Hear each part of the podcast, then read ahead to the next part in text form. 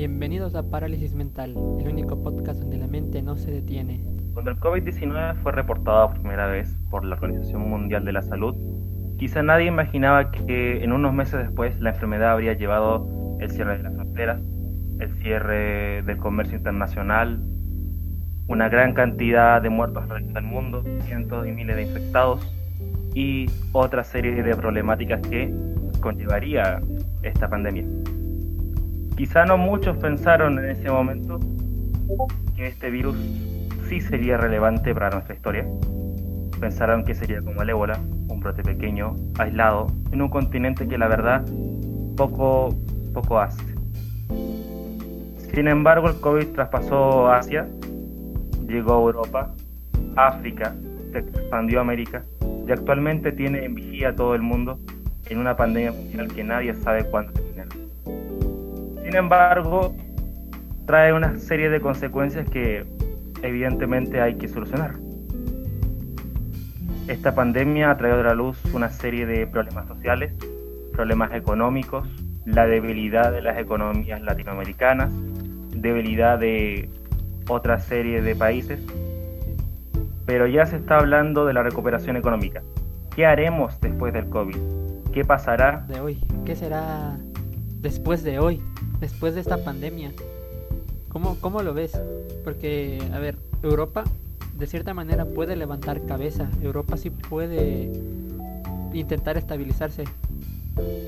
Asia más o menos lo mismo. Pero América Latina ya estábamos jodidos antes del virus.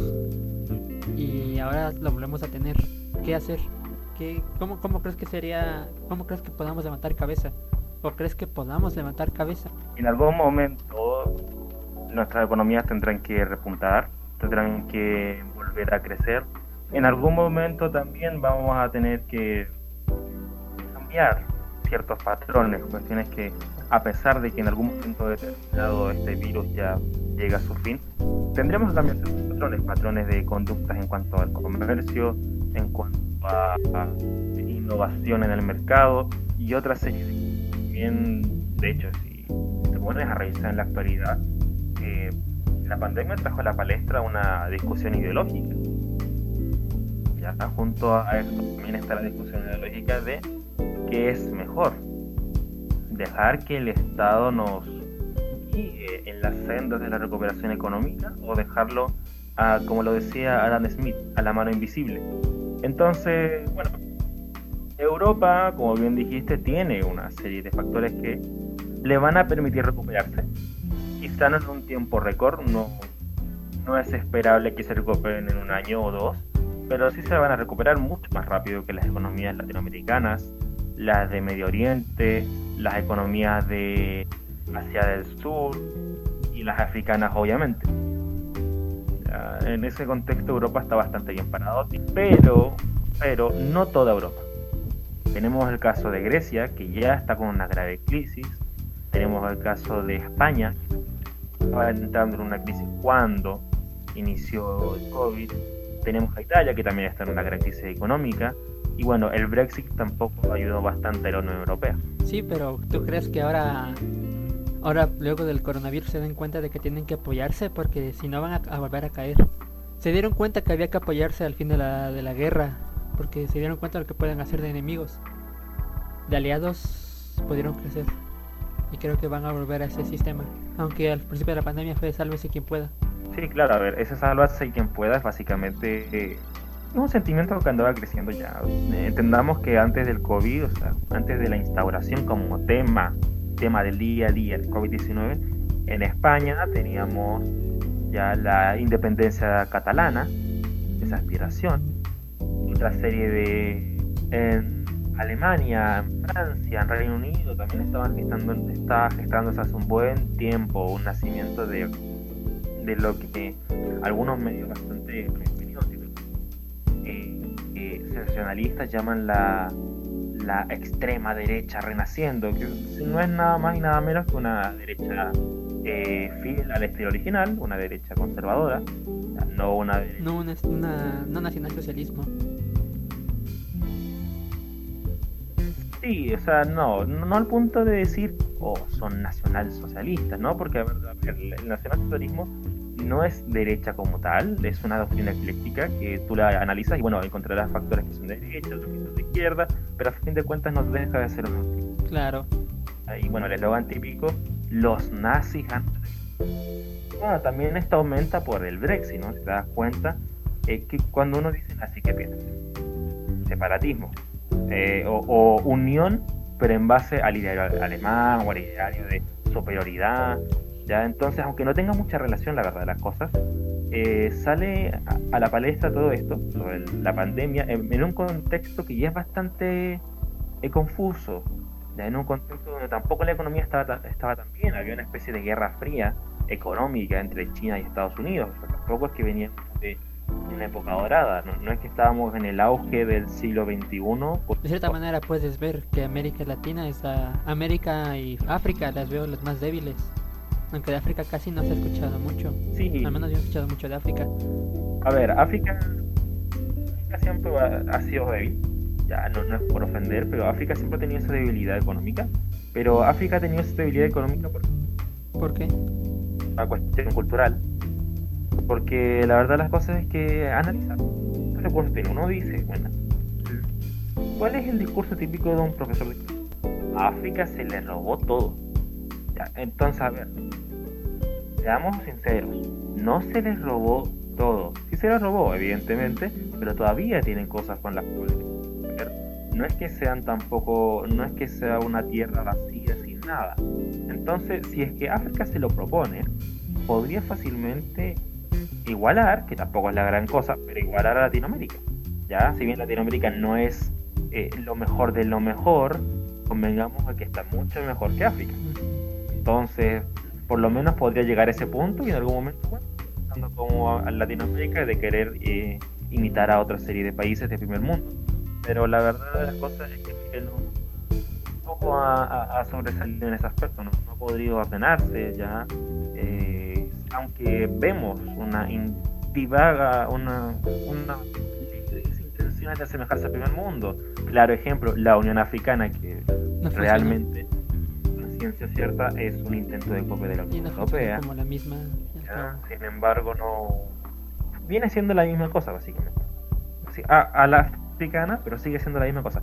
Entonces, África y hay un problema que la verdad viene hace tiempo, ¿ya? Y entonces yo creo que la pandemia no va a hacer retrasar mucho más su avance. La, la verdad, África ya está bastante retrasada, salvo algunos países, claro, como Sudáfrica, Marruecos, quizá, quizá Egipto, Argelia, quizá Túnez y, y, y, unos cuantos países muy contados, la verdad. Pero fuera de eso, no. En cambio, Latinoamérica, aunque uno diga que sí, eh, hay hasta memes que dicen sáquenme de Latinoamérica, pero algo bien parado. Salvo algunos países, obviamente, no podemos considerar en estas consideraciones a Venezuela, no podemos considerar a Haití, no podemos considerar Hombre, pero es que entre Argentina. Haití y, eh, y, África yo le veo diferencia. A, a, los países caribeños y a muchos países de, de, de Sudamérica también no se los puede considerar eh, como preparados para lo que fue el No, golpe. por eso te digo, por eso hay que hacer la, hay que hacer la salvedad. O sea, por ejemplo, Latinoamérica dentro de todo podría haber estado preparada. Ya, idealmente. Pero en un plazo real e inmediato, sin, sin muchos cambios. En cambio, África no. ¿ya? Entonces, dentro de ah, Sudamérica y Centroamérica, ese podría estar preparada, podríamos hacer la salvedad o decir que estos países no podrían estar preparados, ya ni aunque se adelantaran a la pandemia dos años antes o tres años antes, que serían Argentina, por lo menos siguiendo el esquema que está siguiendo ahora, ya Haití que siempre va a estar, siempre está así, la verdad. Cuando Chile era el segundo más pobre de Latinoamérica, Haití era el primero y, y lo sigue siendo. Entonces, Venezuela, ya por razones obvias, ya el sueldo mínimo más bajo de toda Latinoamérica. Entonces, si lo hacemos claro. con dólares. Hay ciertos países que no deben estar preparados, pero países como, a ver, Uruguay, que está muy preparado. Chile, si no hubiese tenido un social, tam también hubiese estado preparado. Eso lo puedes tomar como ojalá no hubieran hecho nada. Perú. Sí, es que la verdad, mira, sin estallido social en Chile, mm, Chile estuviera muy preparado. Perú también está preparado económicamente, no tanto, hay que admitirlo, pero... Pero tú crees que... Ecuador la verdad es que desconozco la situación. Eh, Colombia es una de las economías dentro de Sudamérica muy pujante. Y Brasil la verdad es que no, no, no tiraría las fichas por él, puesto que está en un en un ambiente político bastante ya, pero es que ¿qué quiero decir bastante tenso podríamos decir que es el ambiente político y económico pero tú crees que el estado el estado de bienestar que existe en Latinoamérica hubiera sido suficiente como para que la mayoría de la población hubiese adquirido una buena atención en caso de que la pandemia se desbordara porque ya vimos que no ahorita en la, en la realidad no pero si tú dices que hubiéramos podido yo no lo veo no veo manera posible de cuando yo digo que hubiésemos podido, no me refiero a que el Estado se haga cargo. Porque ¿qué es el estado de bienestar? El estado de bienestar es una forma ¿ya? de cómo el Estado actúa frente a los individuos, en cómo el leviatán se expresa ante la sociedad, la sociedad civil. ¿ya? Pero ¿de qué se alimenta este impuesto? ¿Y qué, y qué tiene, cómo, cómo te alimentas? ¿Cómo el Estado se alimenta si la gente no puede laburar? ahí vamos al tema. Pues le toca imprimir lo que, ha estado, lo que ha estado haciendo Argentina. Ir imprimir y que genera imprimir o la emisión monetaria genera inflación, genera deflación, genera pérdida de empleo, genera, eh, como lo dicen ellos, fuga de capitales, que en verdad no es fuga, porque el dinero es de esas personas, porque ellos lo trabajaron en base a otra serie de acuerdos, ya, de forma eh, no escriturada. Es que en realidad, si vamos a alcanzar el estado de bienestar latinoamericano que se está viviendo ahora, está en crisis. Porque no hay, como bien decís, el alimento principal del Estado, que son los impuestos, el capital, el dinero, el líquido. Entonces, como no hay, como no se consume, porque estamos en una crisis que lo da, que en realidad es una conjugación de todo lo que ya venía de antes, entonces eh, se complican más las cosas. Hombre, pero es que tú ves un un estado de bienestar latinoamericano de una manera diferente a como se lo tiene. O sea, siempre suelen dar esa, campaña de que el Estado ahora va a estar con el pueblo, el Estado no va a estar con el mercado, al menos por aquí se la vio bastante. Y a la hora de la hora vimos que una pandemia no la pudimos aguantar. Y se supone que deberíamos haber estado preparados. Incluso hay varias capitales de, países, Buenos Aires, Quito, México, donde no existen hospitales blancos, hospitales libres de COVID. Y son, y son las capitales, deberían estar ah, cuanto menos ellas preparadas para esto. Claro, ahí está, ahí vamos al tema. Ese tanto estado de bienestar que tantos años se dijo que se había logrado, en realidad es una mentira. Porque acá hubo, necesita una reforma en todos los aspectos, reformar la educación, reformar la salud principalmente, y en realidad eso es una mentira que está, el Estado estaba presente, porque los hospitales estaban cayendo pedazos y todavía lo siguen haciendo. Sí.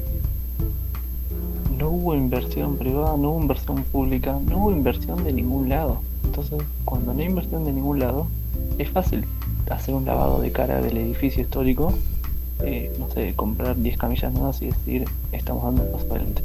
Pero en realidad, claro, estamos para atrás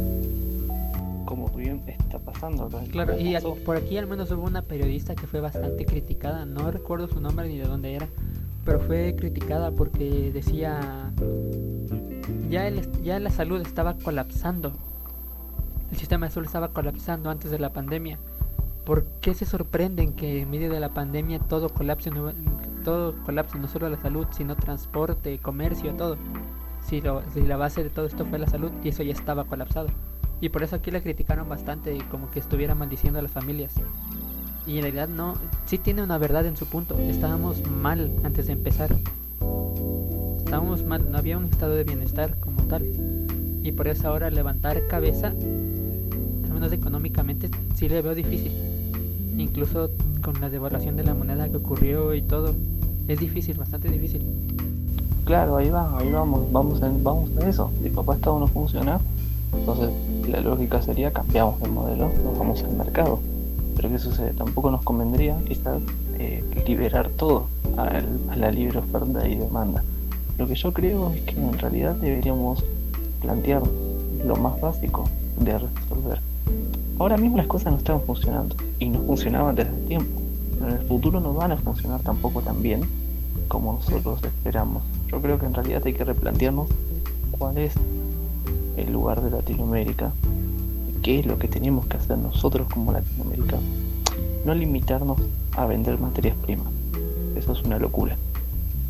Eh, pero, sí pero sí limitar quizás el rol y concentrarnos en lo que importa en, de verdad que es reformar. A fin de cuentas hay que reformar, hay que reconstruir de Hacer un nuevo estado, quizá. Limpiarlo, limpiarlo. Eh, una reforma gigante en realidad. El, el, subcontinente de Latinoamérica entero tiene que replantearse sus objetivos y por favor demos, demos un cambio, un paso para adelante. Es un verdadero paso es para que aquí tenemos una, No sé qué un pequeño trauma, por así llamarlo, aquí en Ecuador. Porque la última vez que esto estaba fallando, que era el sistema bancario, que era parte del Estado, se le soltó en cuanto a oferta y demanda. Y el la banca se aprovechó y sacó su... Básicamente la banca hizo que ya tener dinero en el banco no fuera rentable. Estaba robando a manos llenas. Y eso fue lo que desencadenó lo que aquí se conoce como feriado bancario, lo que hizo que perdiéramos la moneda nacional. Entonces, si tú ahora me dices vamos a vender todo, o bueno, vamos a abrirnos al libre mercado, no, gracias. O sea, ya sabemos lo que pasó la última vez que lo hicimos.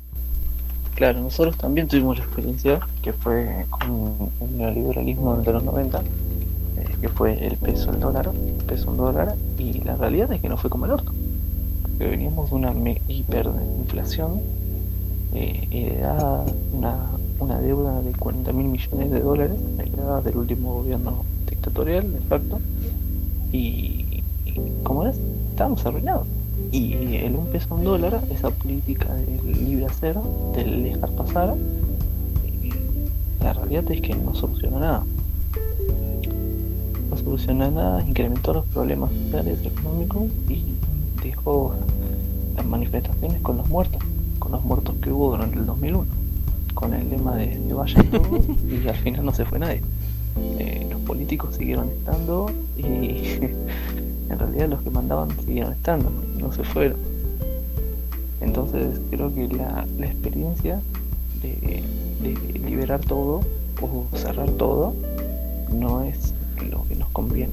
No, no tiene. No Pero es que para- al menos para acá por. Latinoamérica tenemos este esta noción de que la corrupción es el mayor mal.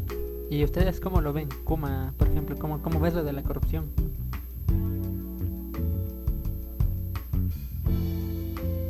A ver, es que la, Hi, hi. la corrupción siempre va a estar. Ya, entendamos eso. La, la corrupción, aunque, usted- aunque ustedes hagan un, un- un cuadro ya en donde el Estado es perfecto o donde el mercado es perfecto, sea cual sea el caso, ya siempre va a haber corrupción. De, de uno o del otro lado es imposible de evitar. Sin embargo, es posible aminorar. Ya, Hay una serie de, de formas ya de, de controlar ya esta corrupción. Claro, al menos que casualmente todo el mundo se ponga de acuerdo, bueno, y hay un problema. Ya, pero partimos de la base de que se puede regular, sí, se puede. Podemos en cierta forma, en cierta forma, exigir la renuncia de todos los políticos, no. Hay, un eslogan bastante, y por lo menos me hago, me hago cargo, de, por lo menos de mi sector ideológico, en plan, votemos a los políticos. Bueno, pues, díganlo, díganlo las veces que quieran, no los van a poder votar nunca. Entonces, hay que empezar a replantear ciertas cosas. Primero, ya por lo menos, y esta es, es desde el punto de vista más eh, a ustedes, por ejemplo, eh, I- Inki, ya, Inki va más por el Estado, Rochan es una alternativa intermedia, y bueno, eh, para quienes no me conocen, básicamente apunto al liberalismo. Entonces, está, hay que. La única forma es que, a ver, ¿cuál es la corrupción máxima? La corrupción está presente en todos los. Yo, yo mismo lo dije, dije, ¿cuál es la corrupción máxima o la corrupción más nefasta? Porque una colusión, por ejemplo, una colusión entre, no sé, una colusión entre gente que vende, qué sé yo, televisores. Es una colusión ahí, listo. Oh, el panadero. Bueno, la colusión del panadero. Listo, se coluden todos los panaderos de, no sé, una ciudad. Y todos inflan el precio a, en no contra sé. del trabajo popular, ¿eh? ¿Cómo van a Obvio. gente, eh? No, Ni- eh, Inky dijo panadero, yo solo sigo el ejemplo. Ponerle que todos los panaderos de una ciudad, ciudad A, fijan un precio. Fijan un precio y bueno, la mitad pan. venden, no sé, 3, dólares, 3 dólares el kilo de pan y la otra mitad lo vende a 5. Y se van turnando para precisamente que todos salgan ganando. ¿Ya? Pero eso es solo un sector del pan. Eso es solo el sector del pan. No estamos hablando también del sector de educación, no hablamos de la salud, no hablamos de la seguridad, no hablamos de justicia, no hablamos de una serie de cosas que solo el Estado aborda. Ya, ustedes estaban hablando del estado de bienestar. Hablaban de cómo el estado de bienestar ha fallado. El problema del estado de bienestar Eh, es que el eh, estado eh, de discrepo, bienestar discrepo, está destinado discrepo. a fallar. Al igual que el mercado. El mercado y el estado. No, sí, está destinado a fallar al igual que el mercado. Porque el mercado ni el estado de bienestar es perfecto, sencillamente. Ya, y acá los anarcocapitalistas me van a comer vivo. Pero ni el mercado ni el estado de bienestar es perfecto. Tienen crisis que son propias del sistema. Sí, el máximo problema del estado de bienestar es que te, va, te rompen las patas y te Discrepo, da ¿eh? Y, di- y dice, yo lo hice, yo te ayudé, Dios, agradeceme. E- Entonces está, andaba diciendo Inky algo sobre el feriado bancario. Sobre que ahora básicamente la moneda ecuatoriana dio F y tenemos al dólar como moneda decidida básicamente por Ecuador, o a lo menos los bancos si él lo quiere colocar así. La comparación entre la inflación ecuatoriana y la inflación argentina que tiene moneda local, o la inflación chilena que tiene moneda local, y todos los demás países que tienen moneda local, no tiene comparación. Vemos un 0.2 de inflación ecuatoriana versus a una Argentina de cuánto. Anda ¿Cuánto, el 40%. Rochan? ¿40%? Sí, ¿Cuánto era la venezolana? Y la chilena. La chilena tampoco. La chilena es como. ¿Cuánto? Como modelo No de- debe no ser-. Por ahí. Entonces. eh, la verdad de las cosas es que. Esa idea de reformar el Estado para tratar de hacerlo más óptimo no va a llevar es que esa a nada más que un bucle. Porque si ya el problema que tenemos es el Estado, Es que lo que ocurre es que, no por sé, ejemplo, en el... Tampoco podemos, pre- es que tampoco podemos prescindir de él. No podemos deshacernos completamente ni dejarlo, tirarlo. eh, digamos, eh, ¿cómo se diría? Eh, descuartizado, por así decirlo. dije que destruir el Estado. Eh, Yo dejé claro que no soy anarcocapitalista. Ellos son los que quieren destruir el Estado. Para imponer El Estado tiene que ser más Pero no, el grande que el Estado es necesario. Yo nunca he dicho que no es necesario. El Estado es bastante necesario. Sí. Mm, No, no, no. He ahí la discrepancia Inky. El Estado debe existir. Por la sencilla de razón de que tiene que evitar el estado de naturaleza de los hombres. Ese estado Hobbes, voraz, el humano salvaje, da- de guerra perpetua. El humano deja su ¿Dónde derecho se asesinar la ley del más asesinado. donde se- ahí está el derecho cuando se a la defensa, figura el derecho- o se entra en sociedad, ahí se anuncia ante otros principios, a cambio de la seguridad, por lo que brinda eh, El Leviatán de ese ente Hobbes. superior e inteligible que es el Estado.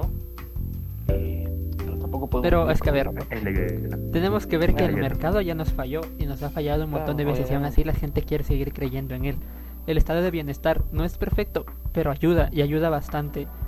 El- al menos la clase alta no lo nota, es obvio, la clase alta prefiere lo suyo, pero la clase baja es la, es la que la necesita. Y si de repente dices que el estado de bienestar está destinado a fallar, Es que, que en, realidad, en realidad tam- también lo que hay es una desinformación, porque vos tenés sectores que defienden algo quizás a lo que nunca van a llegar.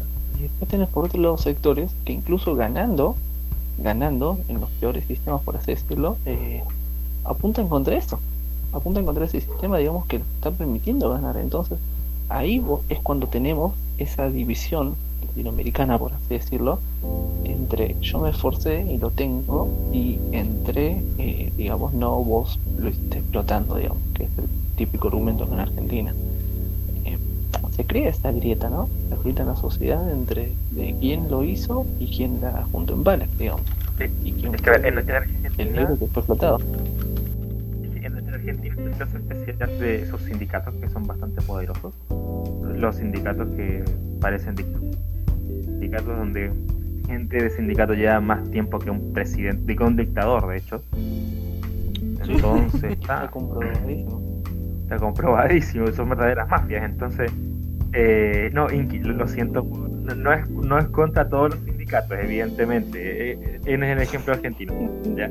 Pero a ver, alejando un poco de eso, para no tocar el tema de los sindicatos.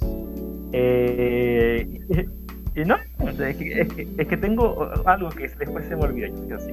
A ver, que hacía mención de que el mercado nos ha fallado innumerables veces. Pero es que si entramos a ese juego de palabras, podríamos decir fácilmente que el Estado nos ha fallado más. Porque históricamente, en, para la redundancia, en la historia de la humanidad ha habido mucho más Estado que mercado. Un Estado real porque un Estado real es aquel que detenta el poder del uso de la fuerza. Pero a ver, no es, no es lo mismo tener un Estado donde el rey, el, rey sea, sea líder de Estado. El rey, no le importa el pueblo. Ahora, en una democracia, sí, pero ya no, ya no es nuestro Sigue siendo un Estado, sigue siendo un Estado. El Estado no tiene sentimientos. Yo no digo que, a ver, yo no digo que, por ejemplo, cuando yo digo el Estado, yo no, el, tampoco el, Estado no es malo ni es bueno, el Estado es Estado. Y listo. Ya, si tú me hablas de que el mercado ha fallado más, bueno, si nos vamos a los números, a las fechas, el, si el mercado ha fallado más, el Estado ha fallado más. Pero yo hablo de nuestro Estado actual. Porque las monarquías son tipos de Estado. La democracia está fallado tantas veces como el mercado.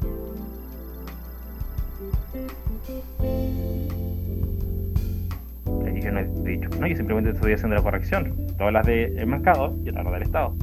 Ahora, si te refieres a la democracia actual, a esta democracia representativa, porque no es democracia representativa, por lo menos acá, en Latinoamérica, ese es el ejemplo general. Eh, pobre mi Latinoamérica. Pobre Latinoamérica. Eh, convengamos en que existen esta serie de amiguismos esta serie de, de coqueteo, este tango bastante eh, atractivo que hay entre la política y el sector empresarial. ¿Ya? Pero, por ejemplo, y disculpa por tocar tanto Argentina, Rochan, disculpa por tomar, tocar tanto Argentina. Ya se venía la Yo amo Argentina. Yo bailaba tango, en serio. Argentina, un país que En fin. El punto es que en Argentina tenemos este caso donde, sí, como tú dices, si es que creciste mucho, ya, y de la nada, es porque explotaba gente, ¿cierto? Sí, ya, esa es como la creencia. ¿Ya? Pero también están quienes están hace bastante tiempo ya deleitándose de las ganancias del Son mercado argentino y de forma cerrada. Y de forma cerrada. Es un hecho.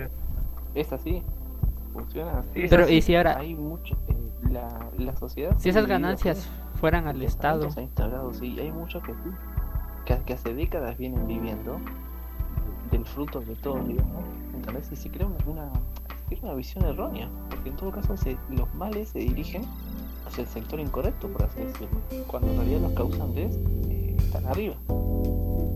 Están a la vista de todos Sí, porque a ver, una empresa puede quebrar, o alguien que tiene malas prácticas puede quebrar. Pero si es que no quiebra nunca y siempre zafa, o, o, mira, ni siquiera toquemos ese ejemplo. Quien siempre va a mantener las cosas es aquel que tiene el poder. ¿Cómo? Lo toco y lo claro. Tiene el verdadero poder, para la redundancia, es el político, porque él se va a mantener siempre. Porque siempre va a ir en, en voto, reelección, va, va a sacar candidatos o va a sacar, no sé, a un compañero y listo, este va a ser el compañero de fórmula y va a seguir, etc, etc, etc. En Pero cambio, a ver, una es que empresa las empresas también son puede dictadura. que A su no. manera son dictadura. Y eso no me lo vas a negar.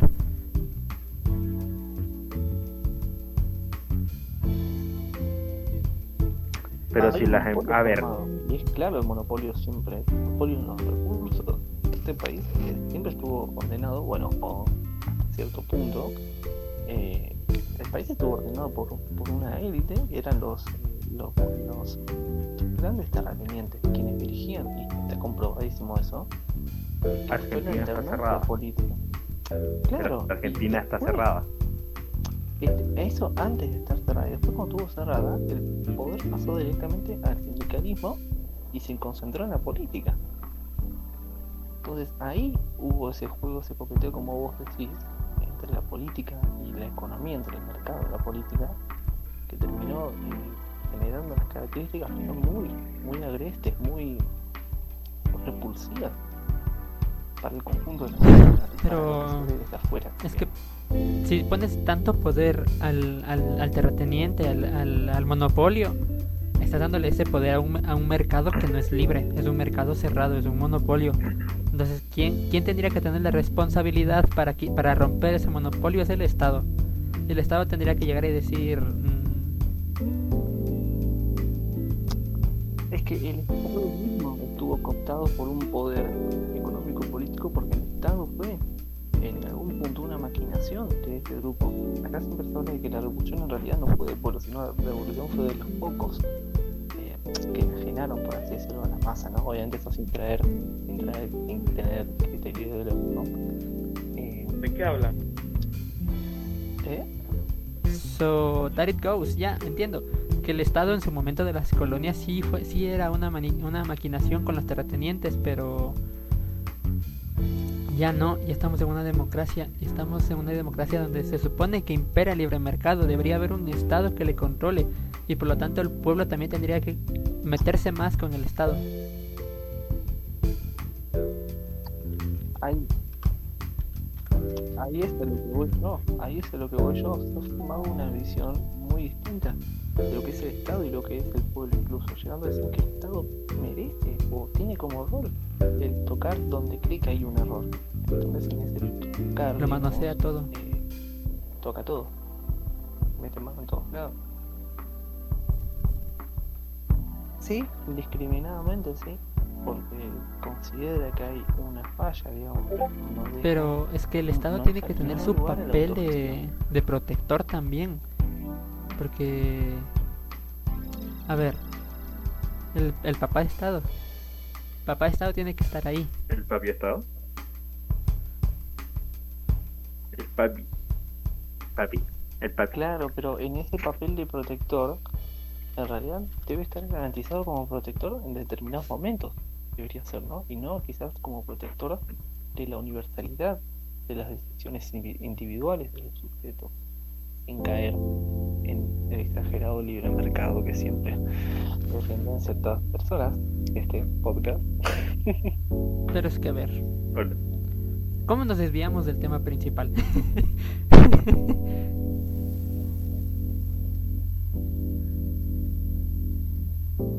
No, no, tiene, tiene bastante relación. Tiene bastante relación porque Claro, la recuperación económica es bastante, está muy ligada a cómo se manejan los estados. Cada país lo va a hacer de manera muy distinta. Exacto. Tenemos estados que la recuperación.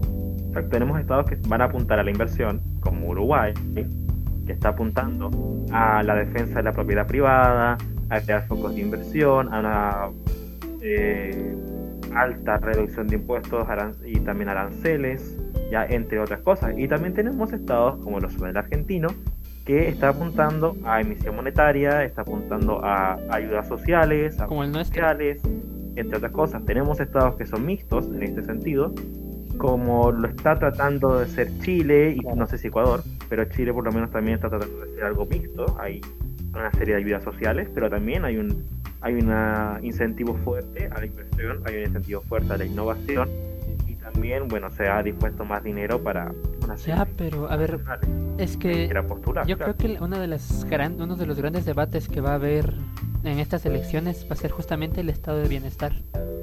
Porque hay mucho este papel de el estado me falló. Me falló porque no pudo mantener esta pandemia a raya.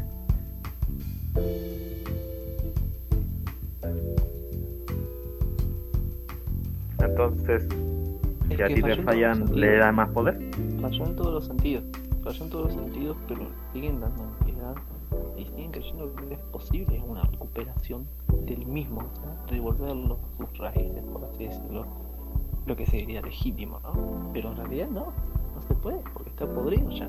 Ese estado que nos presentaban entonces, de bondadoso, eh, ya no sirve, ya no sirve porque está podrido en sus raíces y está cooptado por intereses que son ajenos, por así decirlo, está enganchado al poder, a la economía, al capital se diría casi, no sé.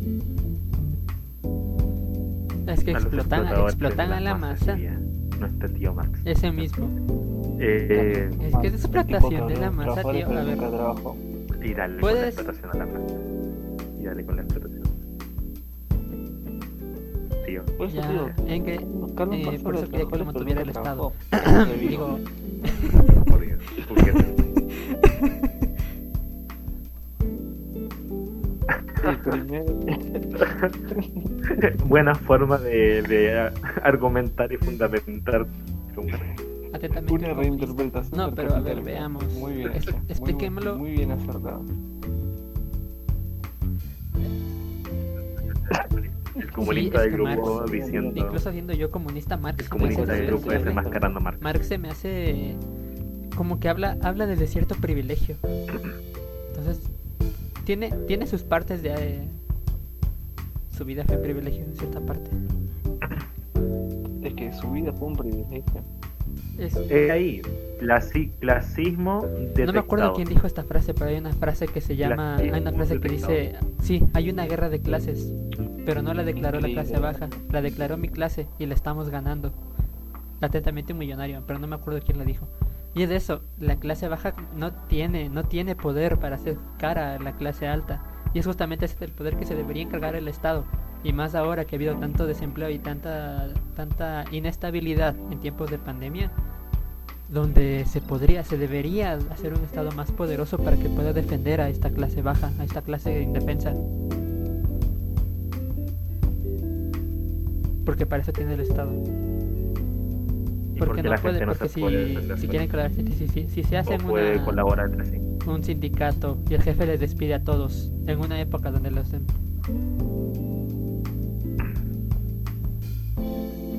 No, no, no, es que a ver, ese es el problema de, de las izquierdas que ven el sindicato como la. No, yo te dije que la gente se puede agrupar sin necesidad. pero es que la, es la parte más porque es como el ejemplo de organización de trabajadores nosotros contra el jefe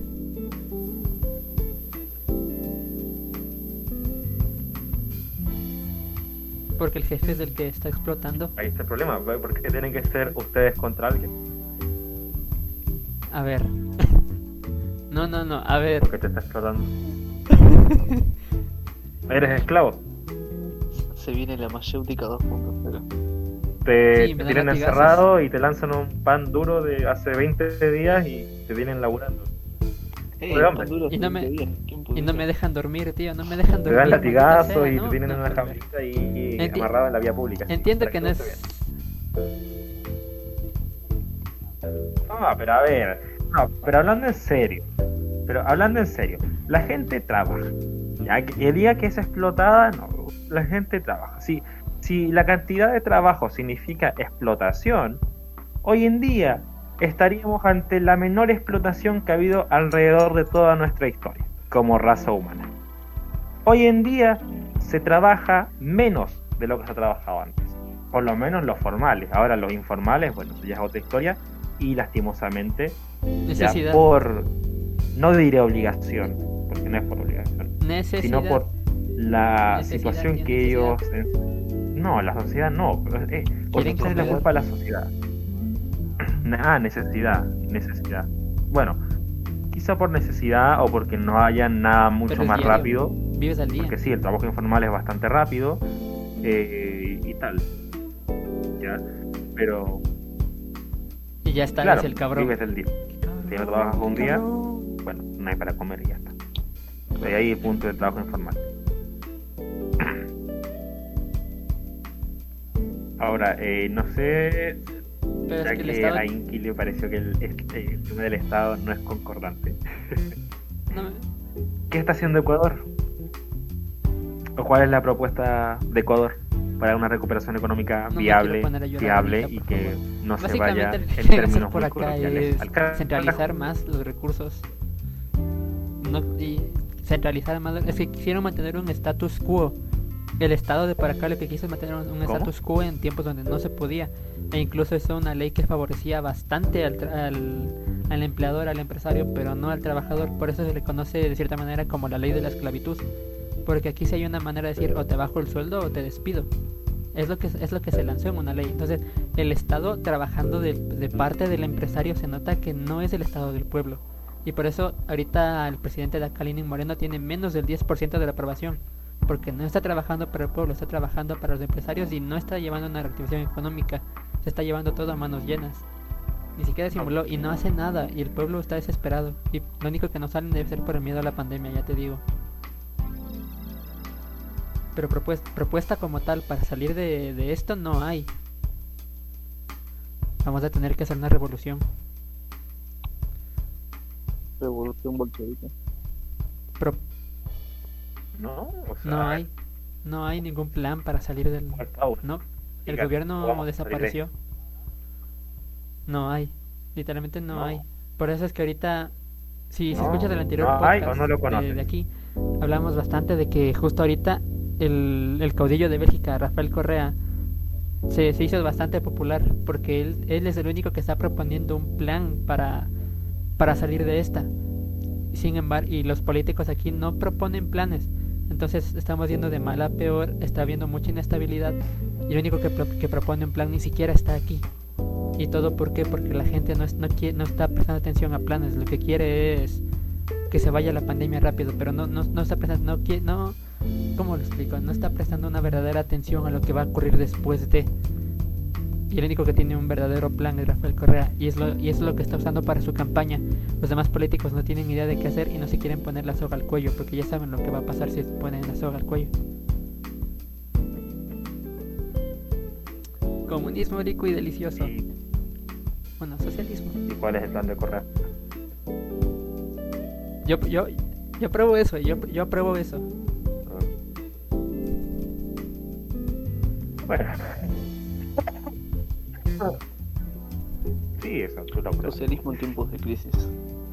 Salimos en tiempos de crisis. Una forma de Cabrón. ingresar una crisis entre otra crisis. Esa, esa, esa, sí- Rosales. esa ha sido un golpe directo. ¿eh? Claro. Y Argentina, La- yo tengo entendido la- que van por la idea de los bonos. Yo tengo, una- yo, te- yo tengo yo tengo entendido que van por los bonos, van por, o sea, mantienen la vía que han seguido históricamente. No sé si es así. Yo he dicho que siguen esa línea porque hasta donde me he informado siguen esa línea, esa línea de, de emisión monetaria, de aumentar eh, el cepo bancario, de evitar la fuga de dólares, como le llaman. Sí, Entonces, de no hecho, de hecho se, se está viniendo una que están debatiendo re- reducir aún más el monto de dólares que se pueden retirar. Pueden retirar hasta 200 dólares y ahora están queriendo reducir ese monto. Ese monto si se reduce, se pudre todo, porque ya en realidad que vos les limites la cantidad de plata que puedan sacar, plata extranjera que vale muchísimo más que la plata local. Eh, esta plata, que vos les limitas la cantidad, eh, hace que la clase, ¿no? que la clase que tiene, la clase media, que es la que por lo general suele tener la, ¿cómo es? La del poder de compra de dólar. Que a ver, no son millonarios. Ah, ustedes no viajan. bien posicionados, no viajan a Suiza todos los veranos, digamos. Un ejemplo Entonces, es, es- Viajan, limitación a, la, a la salida, claro, viajan. Esa limitación hace que se todo, porque es un agravante. Es un agravante en todos los sentidos. Eh, es mayor emisión, que da mayor inflación, es a su vez una miseria desbordada eh, y hay un, hay un manejo de la política muy erróneo. Hay una política. Eso súmale el, el impuesto. Claro, ahí está. El impuesto país. Los productos, el precio de los productos crece, crece completamente. Yo voy a la verdulería, un ejemplo cotidiano, 150 pesos. Y me sale 350 pesos comprar cuatro cosas. ¿Entienden? Es, es cuatro cosas baratísimas y me sale carísimo. Y entonces uno explica, ¿cómo puede ser que esto se valga tanto? Bueno, porque el país es para carajo, porque no hay producción, no hay industria, no hay campo, lo que hay no alcanza. Y el mes pasado hubo una, ¿cómo es? Eh, faltaban productos en el mercado. No había mazorcas, no había choclos que venían del norte, entonces solamente había choclos de Buenos Aires, del centro, que te los cobraban 45 pesos cada uno y medían 10 centímetros. Una cagada. Eh, y no se puede, no se puede comprar así. Entonces eso demuestra que en realidad está fallando la cadena productiva. Falla el Estado, Pero si el Estado baja los impuestos, también ¿con una qué más- estado de bienestar? Mayor, si es que así lo Los médicos no son baratos, pero son necesarios. Claro. Como que Elimina cosas que son necesarias. nómbrame dos. Cosas que no. Nómbrame dos. A ver, por ejemplo, eliminación de ministerios que no son necesarios. De. El- En Chile tienes al ministerio. Ministerio del Deporte. Que la verdad es que, aunque el deporte es muy importante, no sé si ha creado un ministerio. Tienes el Ministerio de las Ciencias, que en verdad la podría poner con, otra, con otros ministerios, por lo menos en Chile. Tienes eh, Secretaría General de la Presidencia y otro ministerio más que básicamente cumple la misma función. Y quizá aunque esta idea sea bastante popular, el Ministerio de la Mujer y Equidad de Género, que la verdad es que esos Eso temas es de equidad e justicia debe- debería estar. Es que Eh, sí, o sea, aunque sea- aunque un sea polémico, la verdad es que- no. es que aunque sea bastante polémico, eh, no, esa tiene idea que ser de apartado porque ante no la tienen justicia, esa... pues, no debería ir Porque si, si de existe la desigualdad, si existe la desigualdad, Claramente. ¿Por qué no? No, no, no debe ser apartado, oh, porque si, O sea, si vos eh, apartás, lo excluís. como que desigualdad. Si vos lo apartás, lo excluís. Y cuanto más lo excluís, ¿entendés? Estás polemizando más la cosa. Vos no podés decir que merecen un ministerio aparte. ¿Por qué? Porque sencillamente entonces, si el de justicia es incompetente, lo reformás. bueno, lo reformás. Y lo haces bien las cosas. Y lo llenas con gente que sea bueno, ahí tienen un punto, pero Sí, porque a ver, si estás creando- ahí tienen un punto un de que podría ser un departamento aparte del Ministerio de Justicia, pero no, no debería ser. Sí, sí, el Ministerio de Justicia, porque la desigualdad sí va a existir y si el ministerio dice que está corrupto, está podrido, no sirve de nada que lo le metamos ahí.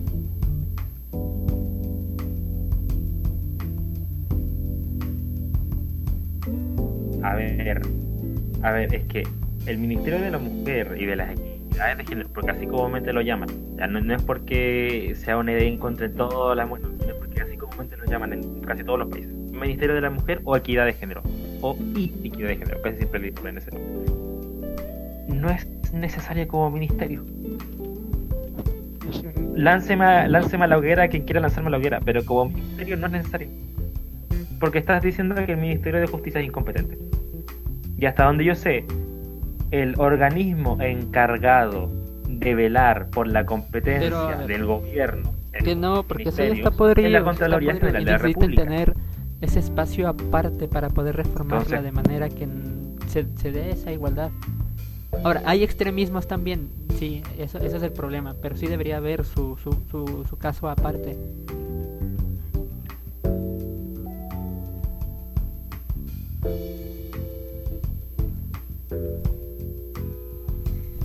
Pero son recursos, in- recursos que se gastan y no.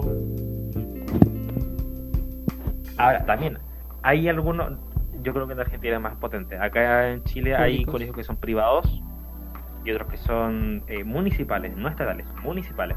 Al final de No, son anda y- estatales. Anda y que te den y Entonces, luego también está, paga. está la opción de vender esos colegios a entidades privadas. Son colegios, que tiene que haber una educación pública.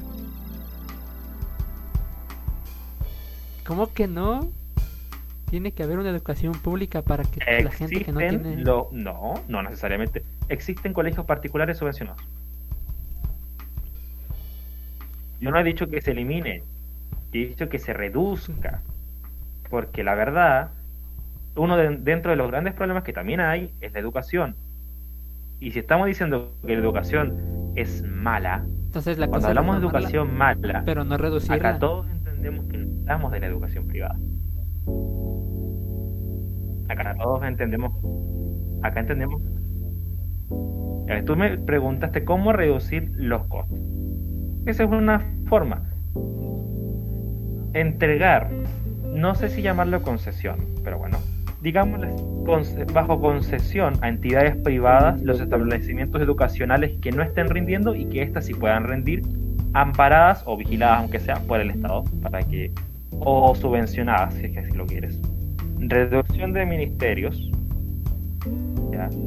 reducción en, en, que, en presupuesto en algunos bonos sociales, de forma aunque sea momentánea, ¿ya? porque hay algunos que les escandaliza cuando hablamos de reducción de, de los bonos que entrega el Estado, pero hay que reducirlos en cierta manera.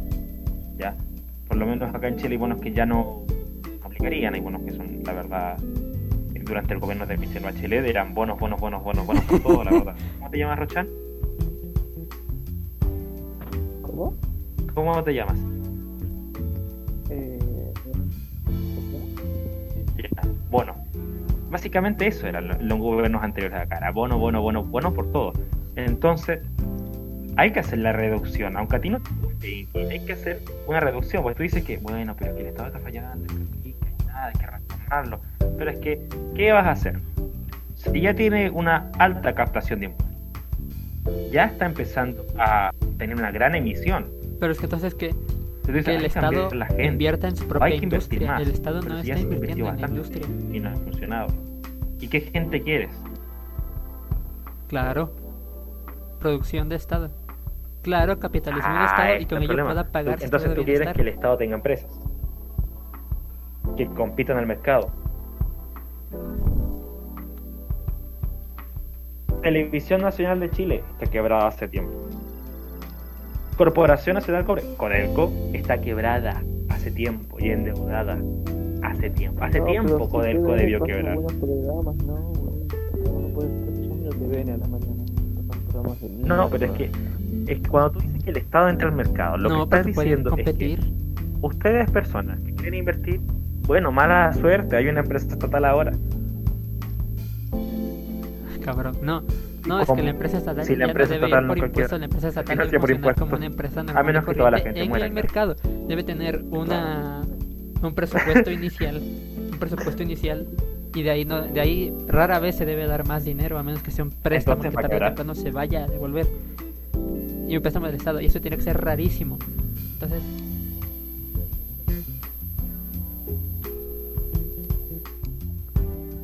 por ¿Y por qué, y por qué lo tiene que, ser- lo tiene que dar el Estado y no un privado? es que ¿O acaso si se lo da a un privado ya es Y tienen miedo de que se, si no se paga, siente el sucio, por decirlo privado de una manera va... más rápida.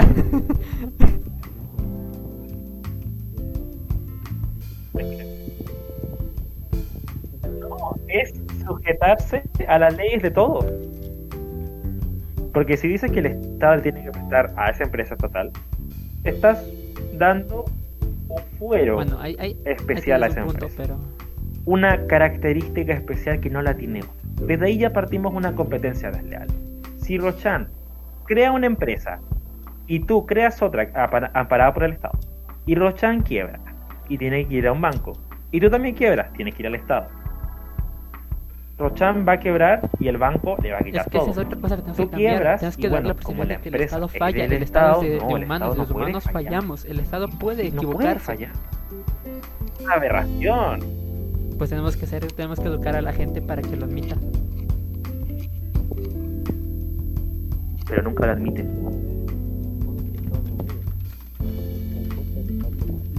Bueno, bueno, tu vida dura mínimo unas seis generaciones, tres o cuatro Pero a generaciones. ver, ya, digamos que no tiene que ir con el Estado, que el, el préstamo lo toma de, de los bancos. Da lo mismo, tiene que ser una empresa estatal y, y de, y de esas ganancias dar, dar su estado de bienestar. Que el Estado sea más rentable, eso tiene que ser rentable.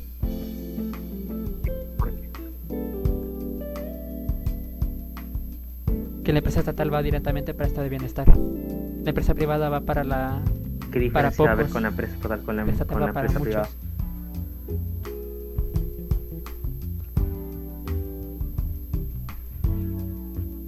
Si va, si No, va no, no, directamente, o sea, entonces sus la, empresa su- estatal se queda sin capital y el Estado tiene es que sus refinanciar la ganancias di- directas no, o sea, vía tiene que expandirse también, pero parte su lo, lo que lo que el millonario se llevaría para el bolsillo, la estatal se lleva para el estado de bienestar. Pero lo que va para el bolsillo no es lo mismo lo que va para el capital.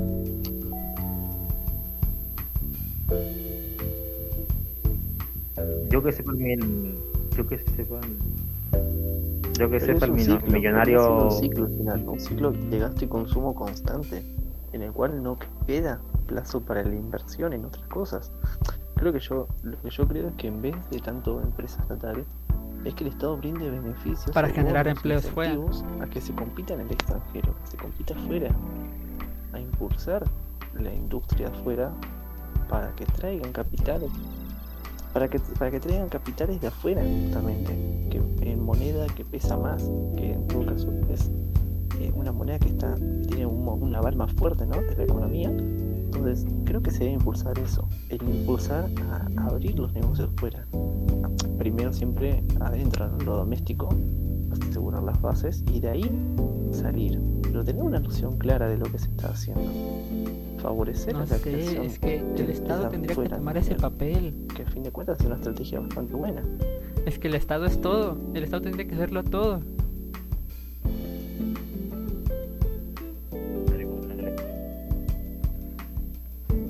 El Estado soy yo. El Estado tiene que ser todo. Di que el Estado No soy yo. Di, di el Estado soy yo. Te falta eso nada más. ok. Oh, ok. llegó, el, llegó el príncipe. Mira. Este tipo se leyó Maquiavelo. Su excelencia. Señor Conde, terrateniente, aristócrata burgués. Pequeño burgués. Con todos esos títulos, cuánto la Conde. Pero a ver, Sí, centrémonos un poco más en el tema de la de la recuperación Con- post pandemia. Ahorita la, ahorita la gente está No, muy pero- jodida. Y yo no veo manera de recuperarse rápidamente. Excepto el comunismo, pero al parecer la gente no quiere el comunismo y no sé por qué.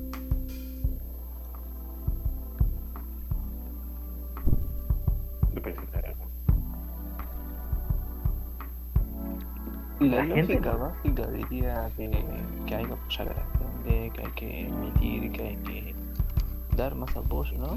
Para la reconstrucción, eh, porque a fin de cuentas es una reconstrucción de la economía y de la sociedad lo que estamos haciendo.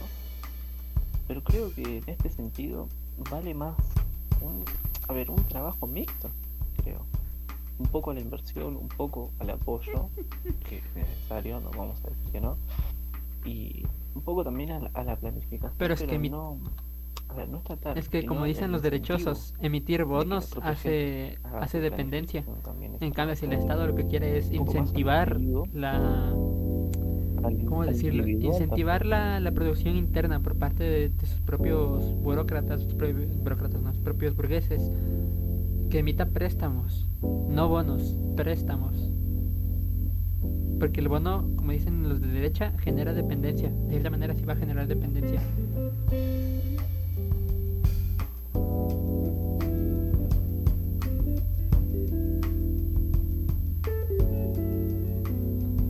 Corrección, no solo de los liberales también en tendencia vemos, al menos, bueno, los Entonces, bordes liberalistas, la verdad. yo sí lo digo, no. hay- los clásicos también, pero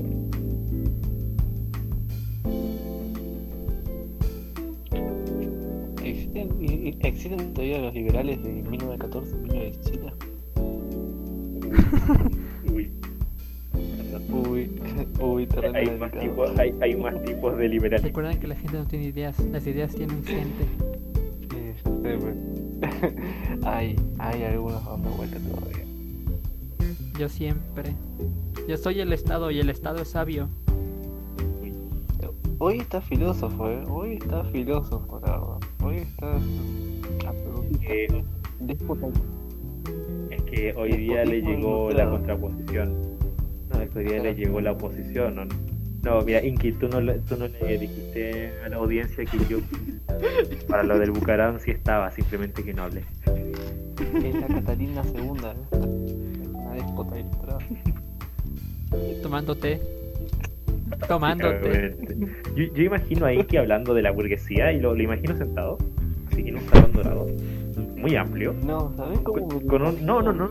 Parado, parado en una plaza sobre una caja de madera con su saco y su cobre. su- Las instituciones del país. Y, y- y- y con el dedo derecho levantado y el, el índice revoleándolo en el aire Cabrito. y. Comunismo del futuro del mundo. Claro, sí, con, y con el, el capital en la izquierda.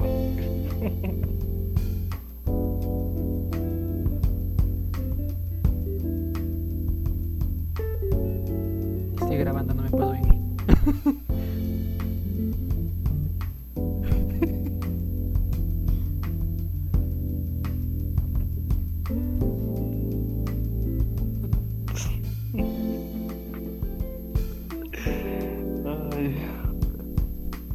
Entonces, bueno, hablando de la, recu- de la recuperación, ¿qué conclusión me podríais dar de cómo sería la recuperación en Latinoamérica post pandemia?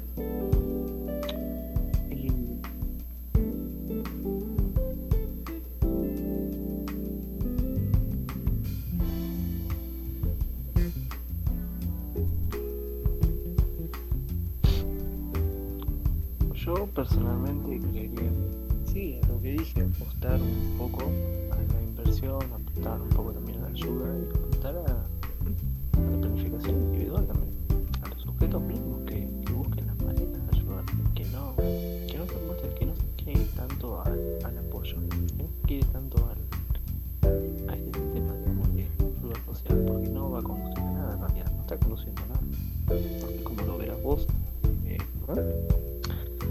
Das Kumaraj. Y bueno, la de, de evitar esta alta dependencia que está teniendo el individuo frente a esta serie de ayudas que ahora que siguiendo una especie de ética en base a emergencia, pero a corto plazo es bastante maravillosa y a todos nos gusta y bueno, todos disfrutamos, pero a mediano y largo plazo todos sabemos que lo que va a conducir es una alta dependencia y bueno, ahí sale el típico fantasmita de vamos a hacer Venezuela, Vamos a hacer Venezuela. vamos a hacer un estado ideal de Tenemos que hacer la URSS. La URSS, pero mejor. La URSS 2 3.0. Toda Latinoamérica, un solo país. No, por Dios. Tuvo su problema. La Gran Colombia no pudo estar junta. El Estado Federal de la Unión de Repúblicas Socialistas No. Soviéticas Latinas. Soviética. No, por favor. Ya, ni siquiera, ni, ni- ni siquiera el virreinato de la Plata pudo mantenerse junto. Ni siquiera la Gran Colombia se pudo mantener Fue conflictiva. Fue conflictiva. Pero es que ahora vamos a ser, ahora somos comunistas. Eso es- es- nosotros estamos juntos porque estamos juntos. Ah, aguantamos, no es aguantamos. de Carlos. Aguantar las ideas izquierdas. Tenemos que aguantar. Es que a ver, el comunismo, como lo propuso Stalin, es un comunismo suicida. Porque Stalin lo que dice es el, el Estado es el primero. Pero, Señor, señor. Otro, otro día. ah. Sí, miren, pa- para, los que están oyendo, eh, pausó precisamente para decirnos que nos reorientemos y demos conclusiones. Y ahora él mismo se desvió.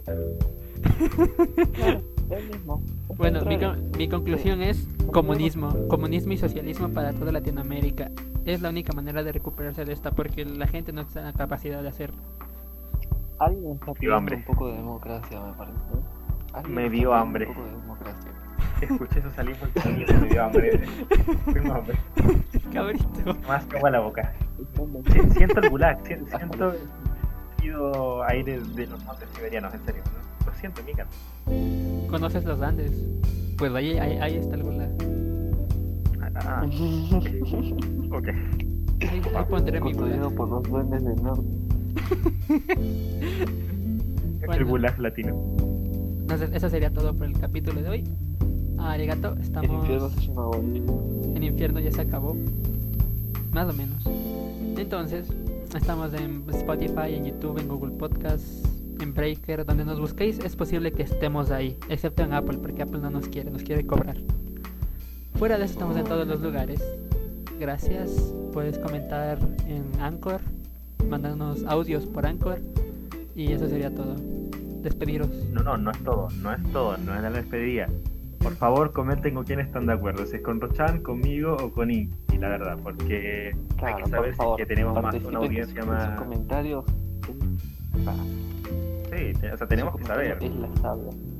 No, por favor, en serio, la sabia.